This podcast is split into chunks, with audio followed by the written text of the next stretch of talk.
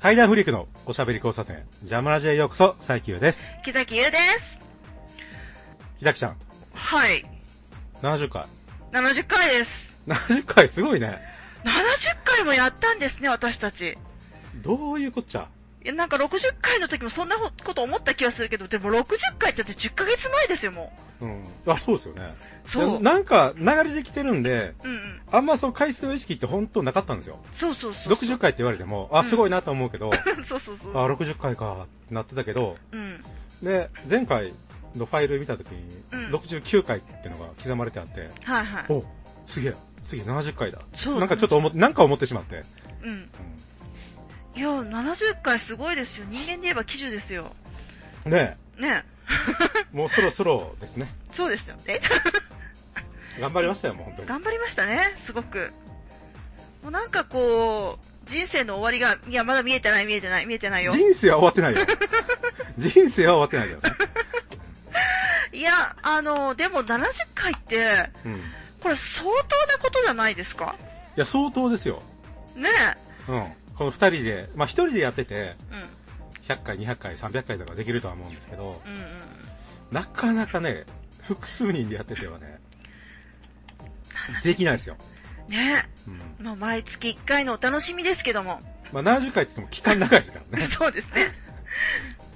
え、もう何年やってんだっけもう相当やってますよね。最え初の方は前4。年以上って言ってませんでした そう、だからもう5年ぐらいになるんじゃないですかね。すげえな。いや、もうだから、もうこの付き合いはもうね、5年ぐらいになるわけですよ。本当ですね。いやー、いやー、こんなに続くとはっていう。うんお世話になります。いや、お世話になりました、本当に。いや、まあ、お世話したんですけど。え ええ、ま、マジでまあ、してもらってますけ ど。いや、でも本当にね、いろいろありましたよね。いろんな方をお呼びして、そうですね。そう、いろんな企画を扱い、まあその間もいろんなことが、こまあ、こうね、プライベートでもあり、うん。佐伯さんは休止期間もあり、そうですね。ええそれを乗り越え、うん70回。 70回。すごいなぁ。ねいやぁ、もう、まさかこんなに続くとは、本当に。まあ、ね。これからも。ええ。うん、うん、うん。うん。。ということでね なあんのか、、なんでごまかしたかな、今。は一応ね、70回っていうことで、い。まあ、こう、記念して、まうあ、ん記念というか、やっぱり70回なんで、はいはい。こう、弦のいい話をしていきたいじゃないですか。おおそうですね。ね。はいはい。だから今日な何しようかなって思ったのまあいろいろあるじゃないですか、私の得意な、こう、寄生虫や虫の話とかね。あ、まあ、そう、うんそうですね。うんはい。病病気とかその辺の話とかね。ええええうんええありますねな。の話しようかなって思ったけど、やっぱりこう、弦のいい話がいいじゃないですか。そうですね。まあ、ちょっとさすがに70回ね、ちょっとキモい虫とかなんとかね、そういうのはちょっといいかなと思いますそよれね。で70回がいってちょっと言われたくないんでもう、すっごい言われると思いますね。うん一応今。回はう、ん。あの、京都行ってきましたね。こうん。なんかこう、あ、京都が、あ、ことか、華やかだなとかね、う。うん。うん、イメージあると思うんですけど、うん。まあその、まあ京都行ってきまして、はいはい。で、京都の、形状、ほう。まああの、処刑場ですね。 あの、形状言うて、あの、それ弦がいいん ですかをちょっとこう、ま、巡ってきたので、はい。その辺の話をちょっとしていきたいなと。おお願いします。ぜおひ。 おおあぜひ、あの、じゃあ、あのね、もうこう言ったからには、佐伯さん、この形状を弦のいいように話してくれるんだと思うので。あうん。いやうん。自分で言ったんだからね、芸のいい話するって。もうん。う絶対そうだと思うので。あ、あ、うん。まあ、あの、うんいろいろ話していきましょうよ。ええね今ぜ日、ひ形状を話すって話 も、ええ木崎さん全く知らなかった、まあ全然今日聞いたばっかりなわけなんですけど、ええもう今、今聞 きました。はい、おめでとうございます。ありがとうございます。むで、しろ、まうん。あ、あ、はい、はいい。やいや、まあ、むむしろ、あの、楽しいですけどね、こういうサプライズはね。ですよね。何のサプライズでもないんですけど。いや、私何にも用意してなかったですから、70回、70回だな、うん、っていうような感じで。まあまあまあまあね。ええで、まあ、その、京都行きまして、はいはいいつもだったらほら、かあの、観光地もあったりね、はいはいはい。うん、の方が多いわけですよ。私は、その営業時代とかよく京都行ってて、うんうん。で、やっぱこう、数字に追われながら、その、京都ほんとよく行ってたんですよ。ほね、ほんで、まあ、数字に追われて、やっぱり、その、こう、歴史に、をね、感じるとか、もうそんなの全くなく、う。うん。もうただ単に営業として行ってただけなので、はいただミスとかは結構詳しかったりするんでね。うんはいはいまあ、はいそんなこともあり、まあ、今は回いちょっと初めて、まあ、そうう、ん形状巡りって、私からしたら、お珍しいなって思うと思うんですけど、うん。はまあ、友人からの提案でね、い。うん、で私はその形状巡りと言いましても、まあ、あまりこう近づかなかったりとかね、 遠目で見てたりとかするようなこう感じのとこもあるんですけど、まあ、だ物騒ですもんね、言うてね。うん、なんかあまりね、うん。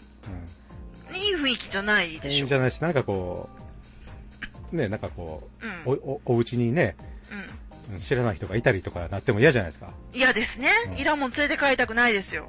ね。うん。なんで、ちょっとまあ離れて見てたとこもあるんですけど、はいはいはい。まあ、そこは気にしない、その、うん。幽霊なんていないぜ的な、その友人がやっぱ強かったりするんでね。ああ、まあ、そら、そらそうですね。信じてない人が一番つ強い。そうですね。うん。で、初めに行ったのが、うん。粟田口処刑場っていうとこで、ほでなんかこう、京都に、まあ、入まあ、東海道からその京都に入ってくる、まあ、京都七口のまあ要所なんですけど、う。はい。うん、でそこに形状があるんですよね。うーん。場所的にはね、清水寺からさほど遠くない。へーで、ウエスティンホテル京都ってとこからちょっと近いんですけど、うんもうあの京都の地図がもう今頭に出てこなくなってます、あ、全然いいです、いいでうん、す。もう、京都なんで、木さんのとこからしたら、え、ね、いくら京都って言われても、パッとしないと思うんで、うん、もうペットはしないですね全く出ねてこないい、と思うんで。うん、出てこないです本当に、まあ、まなあぜ、まあ、清水寺って言ったら、あ、ななんとなくは、まあまあわかりますよ場所は分からなくても、清水寺っていうのは分かるじゃないですえわかりますわかります行ったことありますんでか。あり一応ますもんね。はい中修学旅行で そうですよ ね。誰もが一度は行くとこですよね、修学旅行とかね。はいはい行きます行きますまあ、そこから、まあ、さほどは遠くない。まあ、ちょっとはい若干距離はありますけど、うんうんうん、まあ、それの、まあ、東側ってことなんですけど、あの、まあ、市街寄りってことですね。うんうんで、でそこに行ったんですが、なんかね、はい石碑がポポンとこう2個あるんですよ。に 2, 基あるんですよ。石碑ってどんなんですか要はあのよくあるそのこうちょっとこう四角い感じのこういやーあの長ねい感じのペンだえー楕円形を半分にしたやつ。ああはいはいはいはいわかるでしょうんうんううんん。ああいうのが、まあ、もう、それのちょっともうちょっといびつな形ですけど、うん、あがあの、どちらかというと、こう、自然石を使ったような雰囲気のカットしますね、あれ。ああ、なるほど。うあんその当時からあるものかどうかっていうのもちょっと疑わしいんですよ。あ。なるほどね。う。うんんうんで、そこは形状なんですけどうんうん、本当にひっそりとしてるんですね。で、まああの、綺麗な道路が走ってて、はで、その綺麗な道路から、ちょっと、こう、斜面を上がっていくようなところにポポンと2個あって、い。ほで、道路から見えるんですけど、う。はいはうん。で、なんかこう、まあ昔、そこはこう平安時代からあるんですよ。い。うんうん。そのあたりの形状がね。はいはい。平安時代から、まあこう、江戸時代がぐらいまで続いてた形状で、ほうほうほうほう。で、まあ完全にそんなわかるわけないけど、うんうん。まあっ、まあ、1万5千人ぐらいが処刑されたんじゃないかなっていうていう感じの、の場所なんですね。って言われてる場所。あ、言われてる場所。うん。ほうほうほうほう。まあ、文献的なものがあったりは一応するんですね。そうそうそうそう。うんで、まあ、だい、大体そんなもんじゃないかなって言われてるだけでう、んうん。まあ、正確なところはわからないけどっていう。わからない。うんう。うんん。で、そこに行って、で、そこから、その、またさらに東の方に行ったら、うん。もう一つその、大きい石碑があるんですよ。はいはい。うん、まあ、供養塔みたいな感じで ね。ほう、もう、いわゆる本当に大きな、もうこれが本尊ですと言わんばかりの。そうんう。もうただ、でも、あの通り過ぎますよ。普通にあ、通り過ぎるんだ。知らなければ。あーそう、そういうもんなんですか。もう、だかはらあ、形状ってね、うん。うん。そんだけ何万人って平安時代からあって江戸時代まで続いてて、何万人って人殺してて、うん。で、今はどこもひっそりしてるじゃないですか。うん。まあ当たり前ですけうどん。、まあ、そりゃそうですよ。うんこんなね、今までやってたら大変なことですよ。だいや、その、や、後としてもよ。うんうん。あ、もうだ、大体だってなんかこう、隠したいぐらいの勢いで、そこう、なんかを、こう、ひっそりと、むしろこれひ意っそりと図的じゃないかと思うぐらいさせてますよう、ね。そう。本当になんかね、縮小させて、縮小させうて、ん。で、本当慰霊碑的な感じで残してくるみたいな。ただ取り壊さないっていうね。ああ。完全には潰さないっていう。まあ、あったことだけはとりあえず置いとかないと、歴史上のね、こう、史跡だしっていうような感じなんですかね。そう。うんなんかね、そういう意味合いもあるでしょうし、やっぱ、こう何かあるんじゃないかっていうのもあるでしょうしね。うあん、あ、なるほどね。そうなんですよね。まあ、あの、いろんな話ありますもんね、その形状にまつわるのって。ありますよね。なんか壊そうとしたらうんぬんみたいな話もうんまあ聞きますし、そうなんですよね。ええそれを考えたら確かにうかつには手は出せないですよね。そうですね。ほんで、だからまあ、そこですよね。そこまあ、初めパッと行って、うで、あー、そっか、そんだけ人死んでるのにこんなに粗末なのかって、ちょっとショックがあったんですけど、ん。ああ、うんで、そこも、あの、なんていうんですかね、そう、明治5年ぐらいに、はい、こう、そこ解剖所にもなってるんですよ。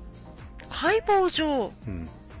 せえっ、と、明治5年だったらまだ、えっ、と、い一次大戦は前ですかね。前ですね。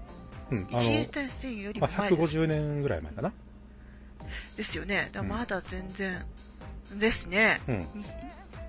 解剖所。そう、にもなってる場所で、で、その二つの、さっき言ったその楕円形の石碑っていうのは、その解剖所の時のうん。供養塔じゃないかって言われてるんですよね。ああ、その形状の時じゃなくて。じゃなくて、はあ、まあはっきりしたことはわからないんですけど。で、道路拡張したんでね、その、だから、綺麗な道路って言ってるじゃないですか。はいはいは い。綺麗な道路があって、ちょっとこう、丘に上がって、まあ、山に上がっていく斜面のとこにあるっていう。うん。で、道路拡張するときにも、やっぱり、ただ単に拡張して移動させるんじゃなくて、うん。大々的にやっぱお祓いが行われたみたいですね。ああ、そうでしょうね。うんもうその解剖所とかって余計隠したさそうな感じですよね。いや、でもね、その、なんていうんですかね。まあ、後でちょっとまた出てきますけど、ああ、はいはいはい。その、おどろ、おどろしいものではないんですよ。あそうなんですね。うん。医療ですね、今言えば。うん。うんで、えー、そこに、うんまたその、この粟田口処刑場って場所なんですけど、うん。またね、これがね、粟田口義満っていうね、うーん鎌。倉時代中期の鍛冶屋がいたんですよ。はいはで、マンサームネと並ぶ名工だったんですって。い。うんうん。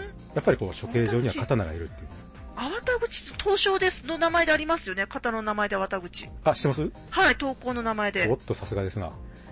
ありますありますい。る多分ね、今ね、日本のね、あのー半分、半分半分までいかないから、何割かの女子は知ってると思います、あわた口。 あ、そっちの方で はい。そっちの方で、最近のあれでそうそうそうそう。あ、そうなんですかあ、それ、そういうのでしああるんですそうかそうそそうそうそうえそう。ー、それそれそれそれ。それそれそれ。うんその、その人がこの辺りにいたんです。はあ。この処刑場のり。辺りに。はうあん。だそうですよ、皆さん。粟田口刑場のとこにいた粟田口義満っていう。はあ、だそうです。あの、刀剣女子の皆さん、聞いてますかえーはい、お願いしま で政宗と並ぶっていうのがもう相当ですよねす。。すごいですよね。まあ、担当作りが、あの、すごい得意だったみたいですけどね。あ、そうです、そうです。粟田口って担当なんですよ。ね。そう、もう、 そうなんです。ですよね、皆さんあ。ね刀剣女子、この野 郎。ここにいたぞ、この野郎。切りつけてやる。います、います。はい。で、まあ、その、そっから、あそういうとこあったのか、あなんか、それだけ人死んでるのにひっそりしてるなって思って、思いながら次に移動したんですね。はい、はい、はい。でやっぱ近いんですよ、どこも。きまあ、京都内なんでね。ああ。次まがあ、西土手形状っていうとこ。ほうんう。西土手。形状っていうとこがあったんですけど、まあ、これも、場所がね、うん。めっちゃひっそりしてるんですよ。 てか、場所わかんなかったんですよ。ほう。はっきり言って。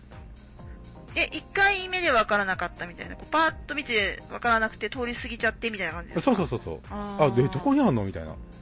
で、私行くのあんまり嫌じゃないですか。うん、うん。で、車止めて、うん、で、友人が、その、歩いて、ううん、その、川沿いを探していたらあったっていう。ん。で、あったぞ、恋、みたいな。 いや、そんな連絡なかったです。あ、そうです。 どうせ行けないかダメじゃん。巡ってないじ ゃん。ら。あ、一応運転しましたから。ああ。 まあ、運転手だけはしましたっしていましたうからねね。。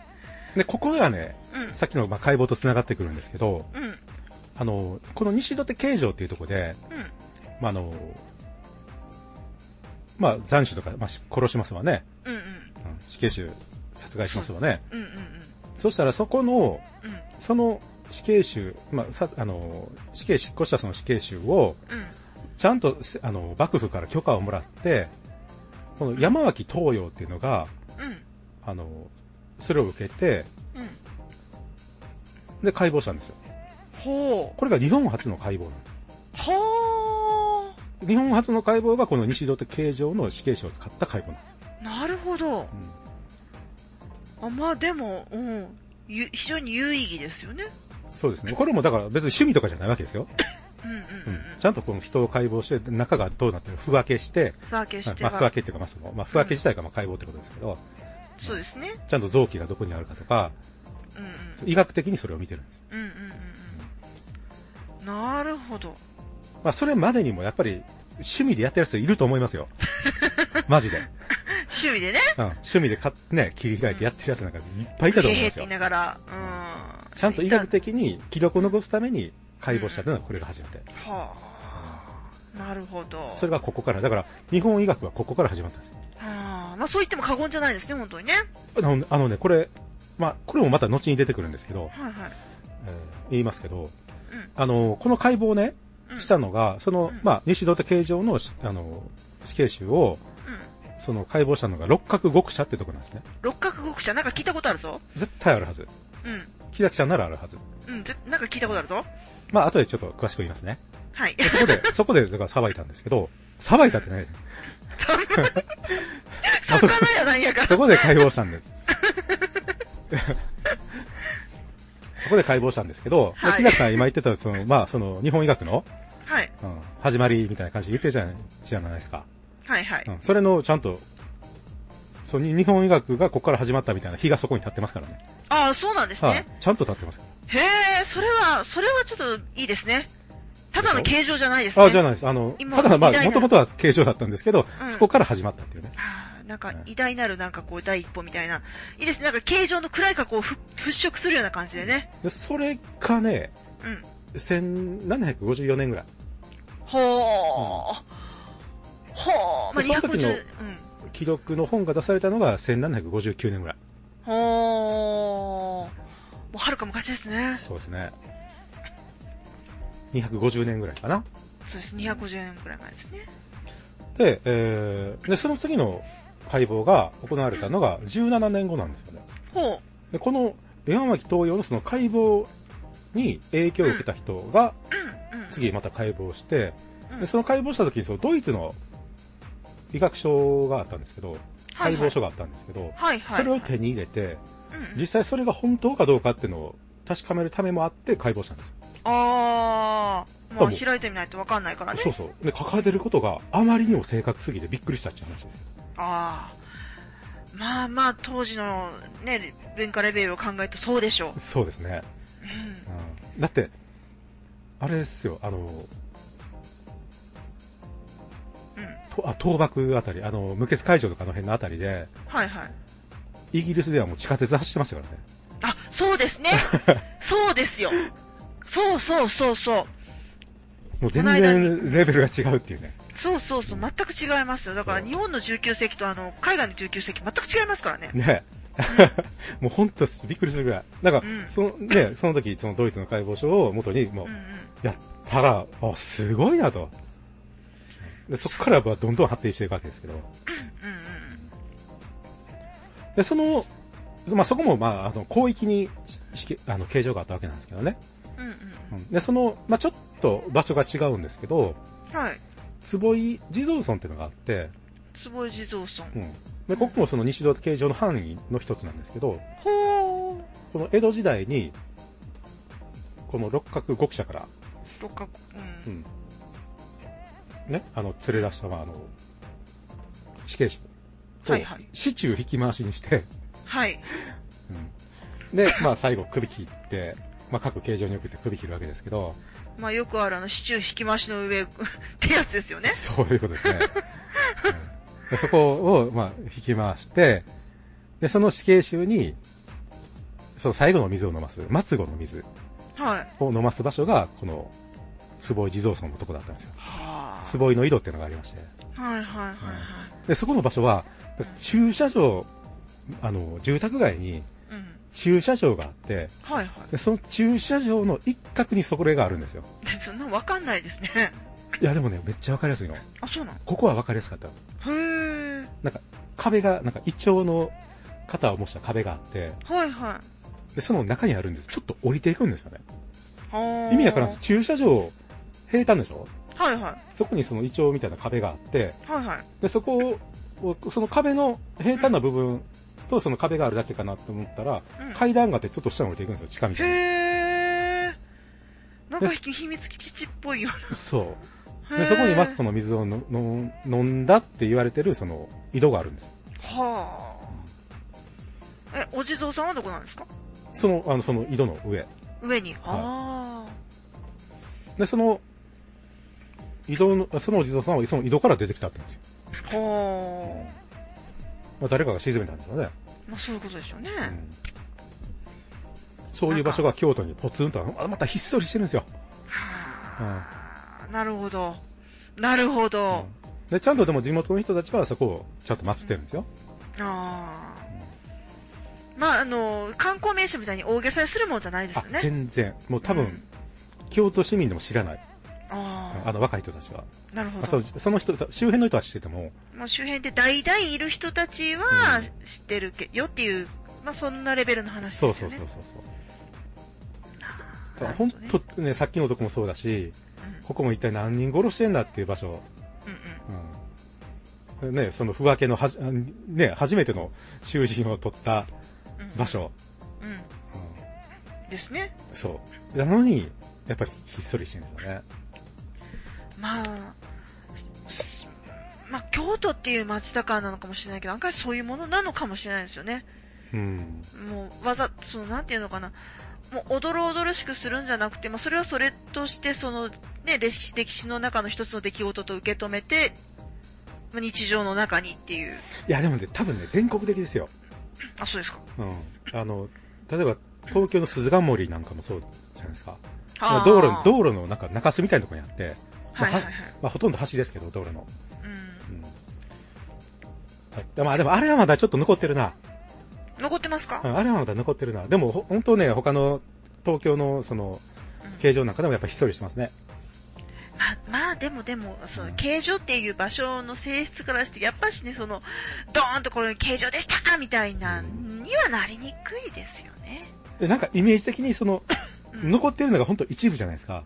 うんうんうん。なんかそこだけで行われててたようなみんなイメージしてるけど、やっぱもうその一体がそうだったから、そういうことですでよそねこ。に普通に家建って普通に今暮らしてますからね。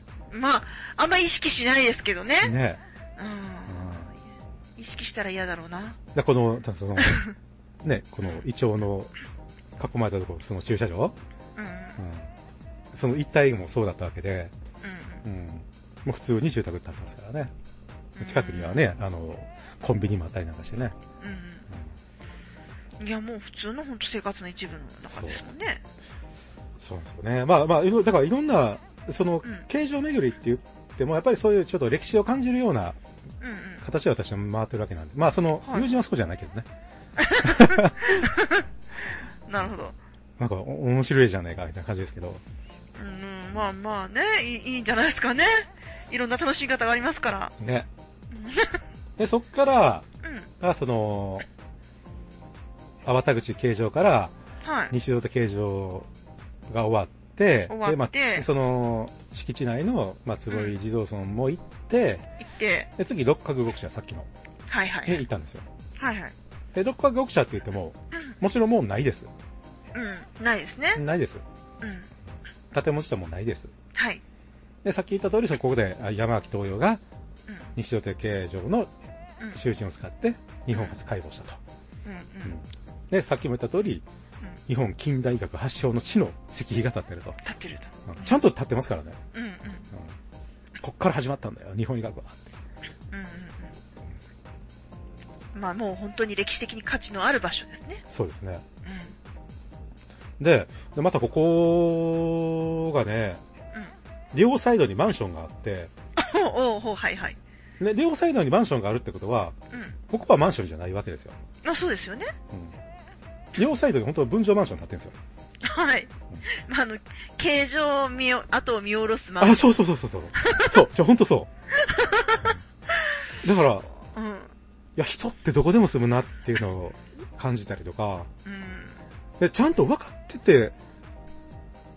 購入してるよね、運善マンもするんだから。って思ったりとか、どうなんでしょうね。それでもあまり考えてなかったの。まあ、ちょ聞きたいですけどね。うん。ピンポン。あ、すいません。あの、そこ形状だったんですけど、 あ、形状だ。ロッカー動く者だっていうところだ、あの、牢屋だ、牢屋だったんですけど、それ知ってて買ったんですかとか聞きたいですけどね。 あの、通報されますよね。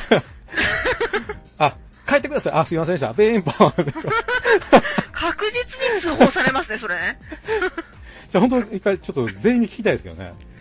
あー知ってたけど、そんな気にしてないね、とか言う人も結構多いでしょうけどね。まあ言ってると思うけど、どうなんですかねわかんないですけどもう世ね。代が変わって分かんなかったりね。うん。まあ、あの、まあそう、いつ、いつだったマンションかにもよるとは思いますよね。うんうん。うん。オークション乱立の時代に立って、その、とにかく何でもいいからオークションに住みたいとかいう人もいたじゃないですか。いバブルの時代。あ絶対あったと思うし、うん。で、あと、なんていうんですか、今みたいにインターネットがなかったじゃないですか。うんうんうん。築30年とかだったら。っそうそうそうそうそう。てことは、細かく多分知らないそうそう、絶対知らないで可能性がる。あるんですようね。ん。古いマンションとかだったらね、絶対あると思うんですよ。今だったら、ね、あの、そのマンション、中古で空きが出たと。うん。で、買いに行った時、あれ何この、日本発祥の地、あの、いね、近代学発祥の地って書いてるけど、何これでその場でスマホで見れますから ね。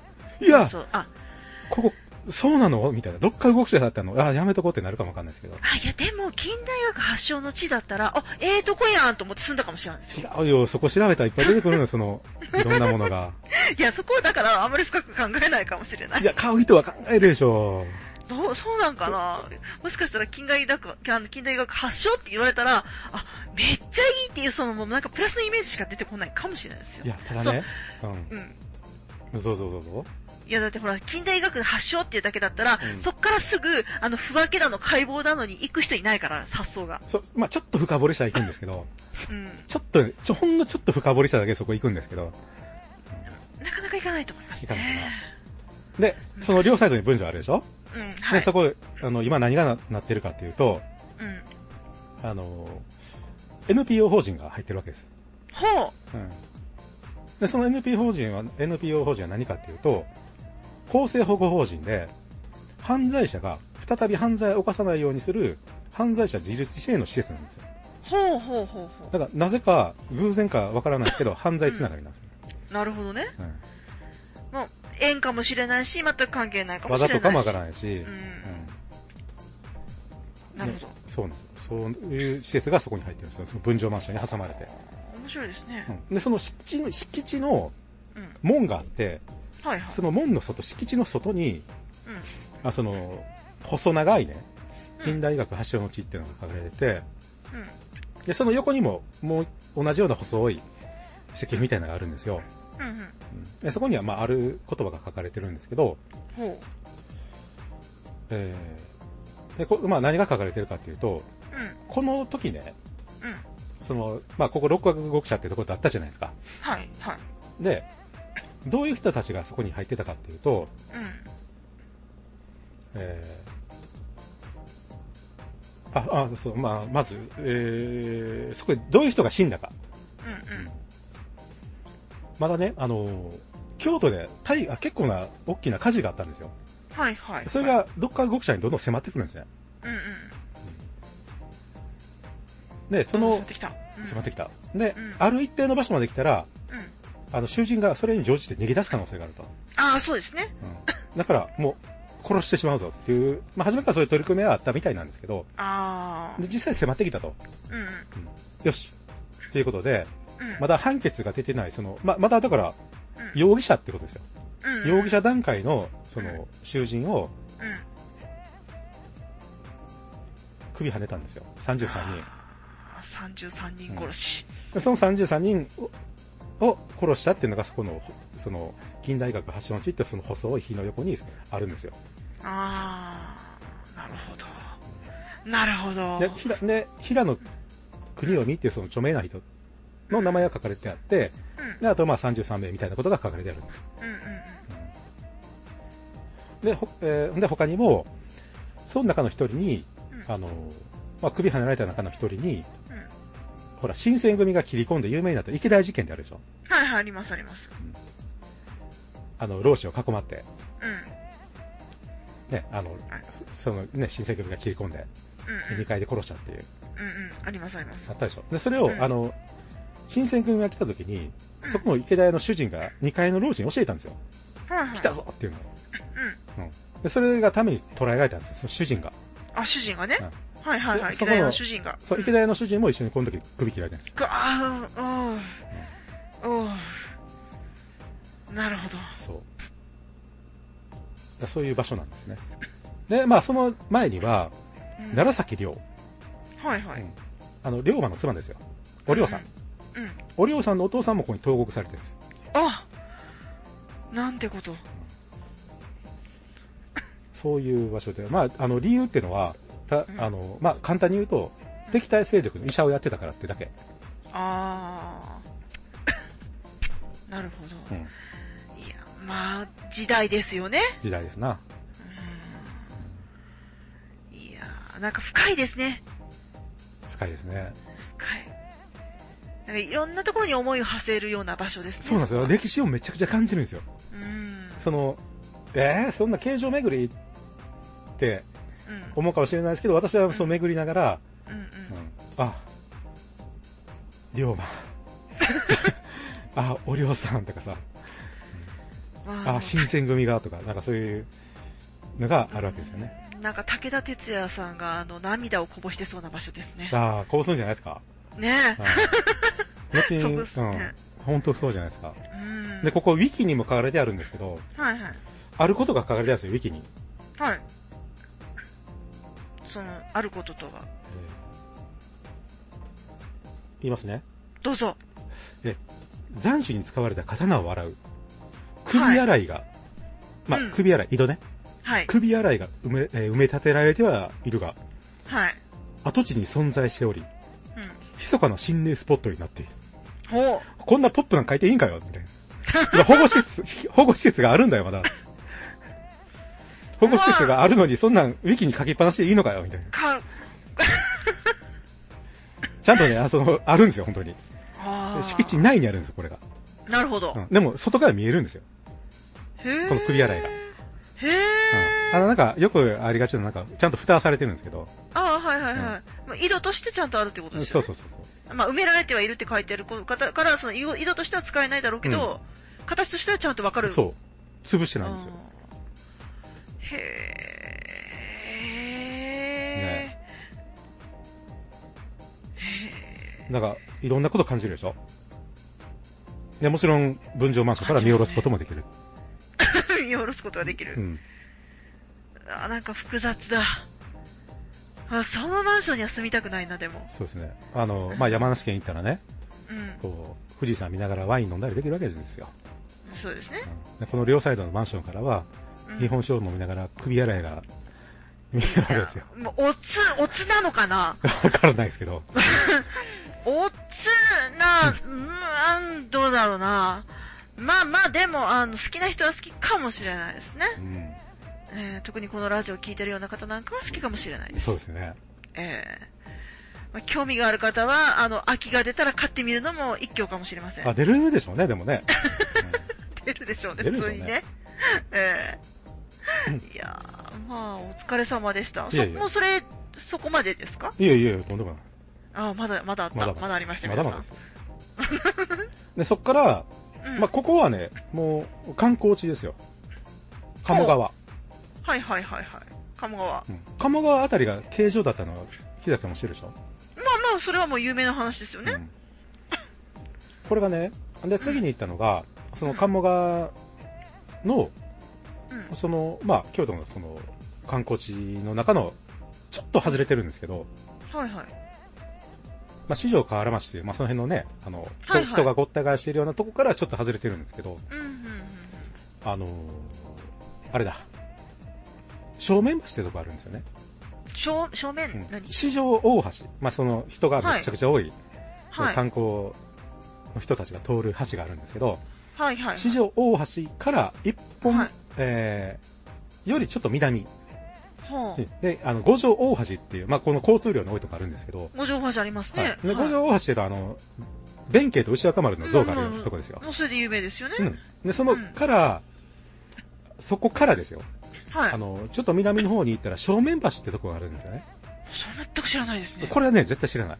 はあ、あの、細い橋なんで。ほう。でこの正面橋からその五条大橋のあたりぐらいが、うん、六条河原っていうところで、はいはこい。こがもう有名な形状だったんです。ああ。行ったことはなかった、ないんですよね、私。うん知。ってはいるんだうけど、んうんうんうんそこら辺っていうのを、なんとなく。ね関西の人だったらね、しょっちゅううん、五条大橋とかは、その、行ってるとは思うんですよね。その、うーん。滋賀県、あですのね、琵琶湖に抜けるようなとこなんで。うん。なうんるほどね。まあでも広い範囲ですよね、随分ね。そうですね。まあまあ、まあ歩いていける、あ歩いていけますけど、まあまあそこそこありますよね。うん。うんうん。で、ここが、まあ、本当に、まあここもね、平安時代からある形状で、うん。うん。まあ有名どころで言うと、うん。あの、関ヶ原の戦いに負けた人たちですね。ああ、うん西軍。にいた、はいはい。はい、石田三成とか、その辺の方々。はい、暗黒、あの、暗黒寺駅とかね、はいはいはい。あの小西行長って、まあ、ちょっとわか知ってるかどうかわかんないですけど、私は大好きなんですけど、はいはいはいこんに。ちはあの、エケぐらいまでは知ってますけど。う、うんんううんん。とかがここで首を切られた。あうーもう、なるほどね。んうんなるほで、えーであとは多数のキリシタンが十字架に貼り付けにされたりとか、ど。ああ、切ない。うんで関は関ヶ原の後の大阪夏の陣で、うんうんうん。えー市中引き回しにされたその人もいる、えー小底部森近とか、はいはいはい。で、その子供たちとかうんもここで斬首ですね。もう一族老とも容赦なしですからね。そうですね。あの時代はうね。んいやでそういうのを思いながら、あ、ここで、ーそうか、三成がとか。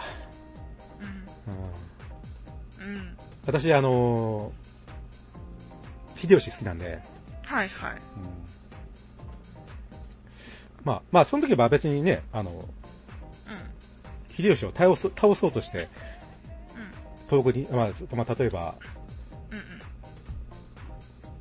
あ、まあいいや。うん。うんパッと出てこなかったから、まあいいや。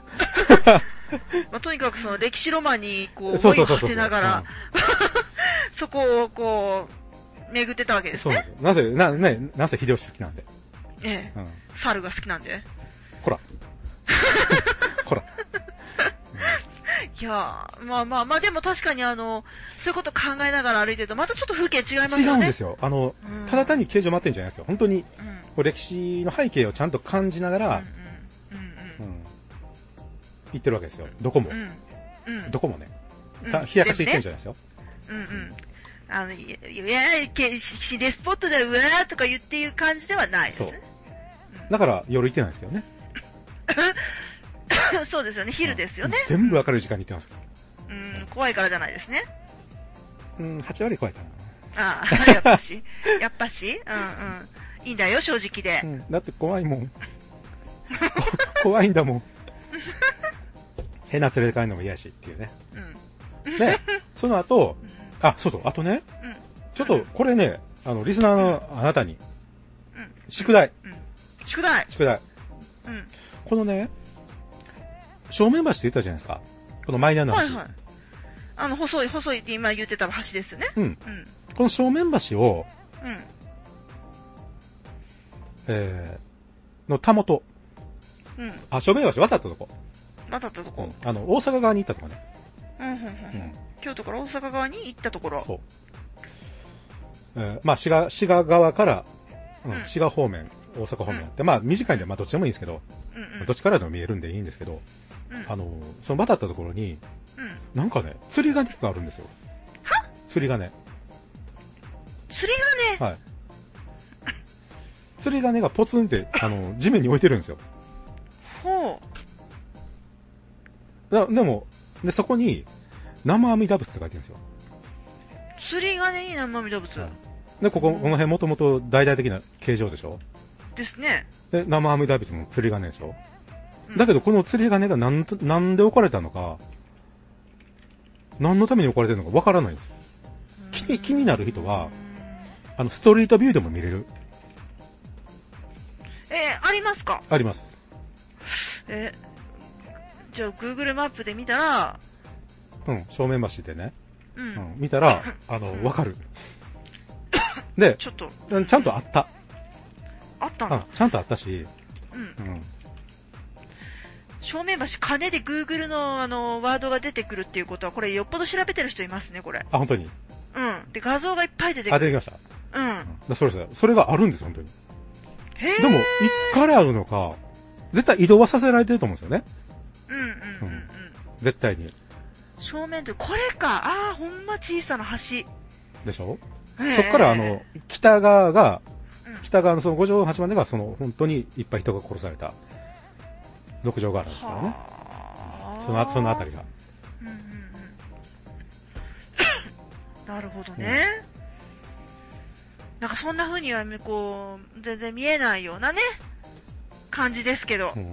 今ではね、人がいっぱい通って、うんうん。やっぱり、過去を遡れば、もういろんな歴史がありますから、うんあのあたりすごいから、う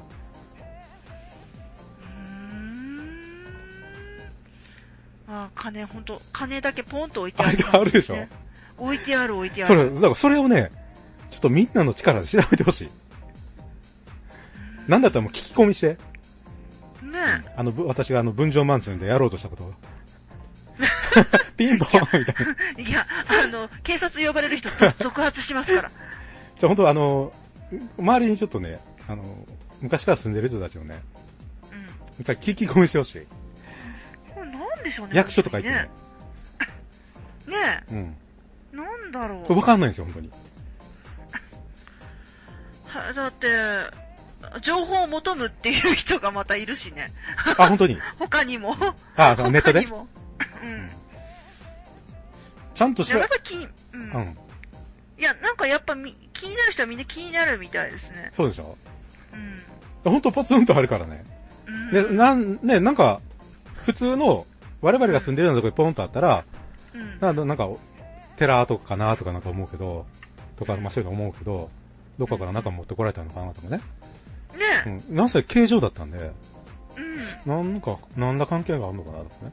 ん。なんだろう。いや、ほんと不思議な感じですね。でしょこ れをね、あの、本当にね、リスナーさん、関西住んでる方も多いと思うんで、うんおうん願いします。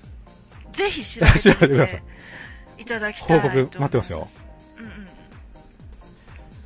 で、そこからですね、うん。まああの、三条河原の方に、うんうん。うん、その、北ですね。はい五条橋から北に上がっていったら三条河原。うんうんまあ、有名なあの、ポント町っていうところあるところですよ。はいはい、ありますポね。ント町って知ってます、知ってます、知ってます。あの、先の、一斗缶の通って書くそうそうそうそう元帳あの有名なはいはい。はいはい。あの、カップルたちが、こうデートの後に行く、その、飲食店が、こう、ちょちょっとね、あの、雰囲気の飲食店が、うわあ、いっぱいありますよ。もうほんと、ポンとちょっと、もうおしゃれな街という感じそうです、そう、私の中では。せ狭い。い路地のとこに、うん。バーって並んでるんですけど、うんうん。まあ、その辺ですね。うん。うん。うん。だから、あの辺が、なんていうんですかね、その、六条河原で殺された人たち、あの、斬首した人たちのうん。首を晒すとこが、三条大橋とかだったんですよね。うわあ。うわあもちろん三条河原、その三条大橋の周辺のあ。うん。三条河原でも人はこあの処刑されてるんですけど、うんうんうん主にやっぱあの辺ってほら小屋とかね、うん。うん。茶屋とかが多かったんで、ああ。人がいっぱいいたので、ああ。まあ、晒し物にするに晒はし物最適という。そあう、いっぱいの人にいてもらって、あ。悪いことしたら、逆らったらこうなるぞっていうのをやっぱ見せつけないといけないんで、うん。見せしめにそうね。まあ、市中引き回しもそうですわね、えうん見せなきゃいけないんで、え。ええ。うわあそれがあの辺だったんですよ。もう六条の方じゃないんですよ。ああうんもうさらし首は三条なんです。あーあのー、京都の見方が変わりますね。そうですね。うんた、だ三条は、う三条河原はんうんカップルの聖地ですよ。 今。もう、あのー なるほど。まあ、時代は変わるということですよ。そう。で関西の、その、ワイドショー的な番組なんかでも、うん。うんたびたび、その、中継でね、うん。ああ、今日もカップルたちが、等間隔で座ってますね、みたいなこう映すんですけど、あ、なるほど。なんか不思議と、誰が決めたわけでもないのに、一定の間隔でカップルが座ってるっていうね。いや、そんなもんですよね。で昔そこ、皆さん形状だったんですけどっていうのはもう若い人たちは全く知らない。もうそれは知らないですよ。それは知らないです。で、ここはね、うん、今しい歴史があるんですよ。え何ですか木崎さんだったら知ってるかな秀次。はい。豊臣秀次はい。が、あの、さらされた場所。あこれがね、本当にね、この事件も、その関ヶ原に影響を与えてるんじゃないかなっていう。ー。なるほどね。あの、ほら、秀吉って子供できなかったじゃないですか。はいはい。子供ができなかったから、この、姉の子供、うんうん。秀次を、うんもう言ったら世継ぎにしたわけです。はいはい。うん次はお前だぞと。うん。で、片方譲ったりとかね。あの、関白っていう職を与えたりとか。そうですね。もうそこまであり行しったてねるわけですよ、その秀次は。うんうん。で、その秀次にそういう話になった時に、うんうん。秀頼が誕生してしまったんですよね。うんうん。自分の子供が。うん。まあ、正確に言ったら自分の子供と思われる。思われる子の子が。うん実際は違うんじゃないかっていう、あれなんですけど。まあい、あいろいろ言われてますね、そうその辺はね。それが生まれてしまって、うん、で、だから秀吉としたらやっぱり、う姉の子供、老いをね、ん、うん。に、こう、自分の後を継がせる段取りでずっと来てたけど、で、そう言って、もうそういう風にしてるけど、う自分の子供が生まれた。さあ、どうしよう。ん。もう言っちゃってる。うん。でも自分の子供に片子を譲りたい。っていうので、まあいろんなこう、仲が悪くなっていってね。で、結局無本の疑いをかけられて、で、この秀次っていうのは、こう、高野山、金剛富士に追いやられて、うん。うんで、そこ。で切腹を追いまで追い込まれて、まあ実際切腹するんですけど、うんで、その首を晒された場所がここなんです。あー、もう悲劇ですね。本当に悲劇ですね。で、しかも、これ晒されただけじゃないんですよ。うん。これめっちゃ有名な話で、うん。ちょっと歴史詳しい人だったら、あの、みんな知ってる話なんですけど、うん。この、この三条、あの、三条河原に、塚を、塚をこしらえてね、うん。うんで、その上に、その秀次の首を置いたんですよ。うん。うん。西向きに。うん。で、そのうん。あたりに穴を掘るんですよ。すっごい大きい穴。もううん。30メートルでも40メートルでも言われてるぐらいの穴を掘って、うん広さ。がね。うで、秀次のん。うん。親族、うん。もう制裁から、うあのう、ん側室から、もううん子供から、もううん39人を牛車で引き連れて、うん。でそこに。に運んで、うんうん。で、秀次が見下ろすような形でうん。首を切っていたんですよ。39人の。うん。うん。で、そ。の場所にもう全部埋めたんですよ。うん。うん。うんで、その上に、こう、えーなんだ、石棺じゃなくて、えー石筆。うん。石筆を置いたんですけど、あの、秀次の骨を入れたね、あの首を入れた。でそこに、あの、秀次、悪逆って掘られてるんですよ。うで、ん。ででその塚自体がその畜生塚って言われたりとかね、うん。うん。うんまあ、そういう塚がそこにあって、うんで、それがものすごい残虐で、うん。なんていうのその、その家臣からも、その、秀吉、秀吉、いや、ね、ちょっとひどいんじゃないかと。うん。うんまあ、そういう声もたくさん出たりとか、だからまあ関ヶ原にも影響を与えたんじゃないかとか、あー、あるかもしれないですね。いろんなことがまあ言われたわけですけど、うん。まあ、柴良太郎の光明月次でも、はいはい。地獄とはこういうことかって書かれてたりとかう、ん。うん。でただそういう事実が、まあ、それはまあ本当に史実なんですけど、はい。まあ、そういうのがありながら、やっぱりうん。誰もがかわいそうと思いながらも、うん。やっぱ秀吉が怖いんですよね。うん。でこの畜生塚と言われていた、まあ畜生塚でも何でもないですけど、この畜生塚に花を手向けるものっていうのはほとんどいないんですよ。だから、こう、まあ、ほったらかしになってるわけですよね。で、そこに来て、また、この洪水が起こるわけですよ。うん。うん。で、その塚なんか簡単に流されてしまうわけですよね。ただもう積んでるだけなんで。うんそしたらどんどんやっぱり、風化していくんですよ。うん。うん。人々の中から。日常になっていくわけですよ。そうですうんね。どんどんどんどん風化していって、うん。うんで、その時に、16年後かな、うん。うん。 10うん、確か16年後ぐらいに、墨の倉、あの、良一っていうね、人物が現れるんですよ。まあ、現れるというか、まあ、もともといたんですけど、まあ、い、いますね。商人なんですけど、うんあの商人の中でももう豪商ですよ。もう金持ち。うんうん。うんうんそれが、あの、高瀬川ってのの改作、まあ高瀬川、まあ、川を作ることに着手したんですね。うん。うん。そしたら、その、その時に、出てきたんですよ。石筆が。うん。うん。秀次が悪、悪逆って書い書かれた石筆が。うん。で、それを見て、まあ、あ、そんなことがあったと。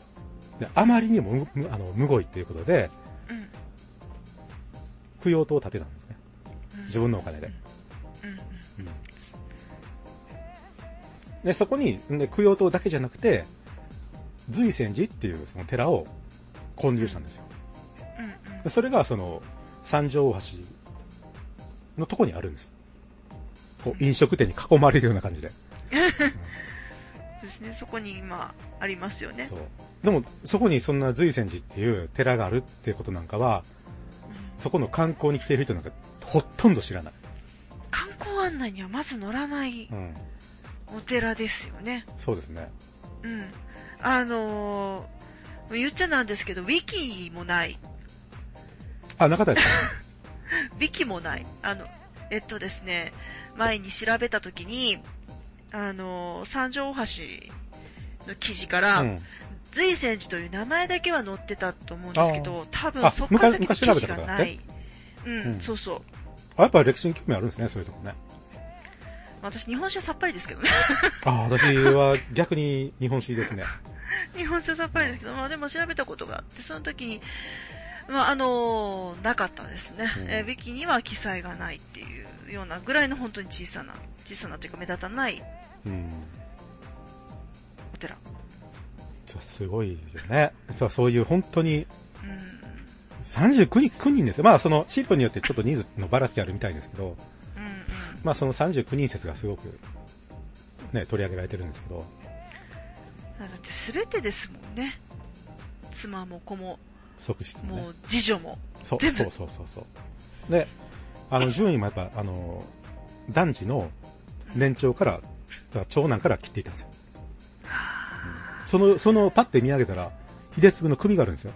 ぁう。うんん。なんてひどいことするんだっていう。誰もが思ったっていう。あーもう、もうそれはもう家督を継ぐ者から切っていくわけですよね。そう、あーもう、もう、あーもう切ないですね。そう。で、その牛車でうん運ばれていくとき、まあ、その大人たちは全員自分が殺されることを知ってるけど、うん子供たちは知らないんで、そのうん牛車に乗りながらキャッキャッキャッキャ騒いでたとかね。あー どこ行くんだろうと。うん。なあ、本当に切ないですね。で、その、私はその中入ってませんけどね。ううんん。なんか入らなかった入んですね。らなかったですからね。うんあーなんかその、39人分なのかななんかそういう人形が置かれてあったりとか、ああ。で、位牌があったりとかね。うんうんうんそれもな、るあの、料理のね、ほどね。墨の倉料理の資材で建てたんですよね。ああ、素晴らしい。うん。うん徳があるお方ですね。そうですね。うん。まあその、川の改作工事するぐらいの人ですからね。その財力もあったうわん、けでし財ょ。力もあるし。それを皆さんのために使おうという、その、徳があったわけですよ。すそ、ごいうねああ、そうですね。うんう。ん。だけど、その、鴨川の方は裏手になるんですよね。その寺の。ほうほうほう。鴨川の方は裏手なんですよ。うで、んその裏手にはポンポンとこう、祠が2つあるんですけどね。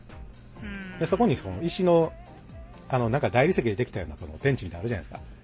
また、まあ、うんただ単に四角の石ですけはいどは、うん、長方形の石ですけど、うん。まあ、そこにみんな腰掛けてジュース飲んだりとかね、うんして。るんですけど、で、その目の前が、その随泉寺なんですよ。あうんなんか、石に座りながら、あ。この随泉寺の裏門をうん。うん。あの、見ながらみんなジュース飲んだりし腰掛けてなるほどやってるんですけど、そんな史実があったとはみんな知らないんですよ。まあ。知らないですそよこね、に、そこに、もう目の前がそれなんですけど。うんで、そのいやー背中には鴨川があって、振り返ればカップルが等間隔で座ってるんです。まあ、 うん。うーん。ねね。等間隔で。そう。なるほねどね。。まあ、その、まああ、の、石川五右衛門もそこですよね。釜入れされたのがここですよ。あー三条河原。こん、ん三条橋、近藤勇も、じゃなかったうっん。け、近藤勇も、あの、さらし首だけ。で、あ、ですうよんね。。殺されたのは東京。うん。正し首は確かそうですようね。ん。いや、あのね、本当、うん、いやふ深いですね。深いね。深いし、重いしう、ん。重いしずってー言っったとら回りながら、一日でそうなんですよ。 ああ、そうか。ここが、あの人が、ここです。こんな人物が、とかね。もし、それがなければ関ヶ原は、だからいろんなこと考えながらね。ああ、考えますね。うんで、考えそのます、あの考え、ますあの、これがなければ関ヶ原が、えー、でも関原関ヶ原で負けた西軍の人たちがここで、とかね。いろんなことが繋がってくるんですよ。でも、さっきもそうだけど、その、初めての解剖うんのその処刑場とか、うん。うん。まあ、いろんなことが繋がって今の日本があるわけじゃないですか。そうでうすんね。なんかこう、第二次世界大戦ぐらいかなんらこいつうん。の、が、うん話がなんかこうあるけど、そのもっと前から繋がってきて今の日本があるじゃないですか。そうですね。もちろんそうですよ。歴史はずっと続いてますからそ。う。まあでもあのー、深い、こんだけ深いというか、こういろんなね、あのー、お話があるようなその三条大橋近辺じゃないですか。はで、随泉寺もそうじゃないですか。で私、随泉寺はね、あのー、その時そのウィキに載ってなくてっていう話をしたじゃないですか、今。うん。あの、随泉寺って調べるといっぱい出てくるんですあ、本当よです。かうん。 Google でね。す、でも、出てくるのね、鎌倉なんですよ。 鎌倉の随泉寺っていうのがあって。ああ、ああ、ああ、はいそう、だから別のお寺がいっぱい出てくるの。うん。だから京都のね、随泉寺見ようと思ったらね、あの、観光案内見ないといけないです。だからなん かね、隠されてるって いうかね、うん。なんかほら、こういう、まあ、ちゃんとした、こう歴史的事実だけどやっぱり、なんていうかね、その、ドラマとかではやっぱ出てきませんよね、こういう。うん出てきます。あまりにもひどすぎて。ええまあ、これ、これはね、しあの、映像化できないですね。うん。ちょっと、うんちょっとさらっと出てきたりするんですよ。うんさらっと出てきたりするけど、やっぱこう深くはいかないですよね。無理ですよ。うん まあまあね。もう、あの、ひどい、ひどいね。あのー、あ、あ、ちょ、ごめん、違うわ、違うわ、違う、違うおお大丈夫、違う。うん、どうどうですよ。いや、まあまあまあ、でも本当ひどい、ひどい歴史ですけども、この歴史があってこその、現代ですうよ。ん。確かにね、あのー、まあ、例えば、秀次が、ううん、もし、秀次政権になってた場合、徳川じゃなくて、ん。うん。今の日本って全然違ったよなとは思いますけどあ、ね。全く、ん全く変わっそてのる器と思はう。なかったなとは確かに思いますよ。うんあ、徳川さあさすがだなって思いますよ。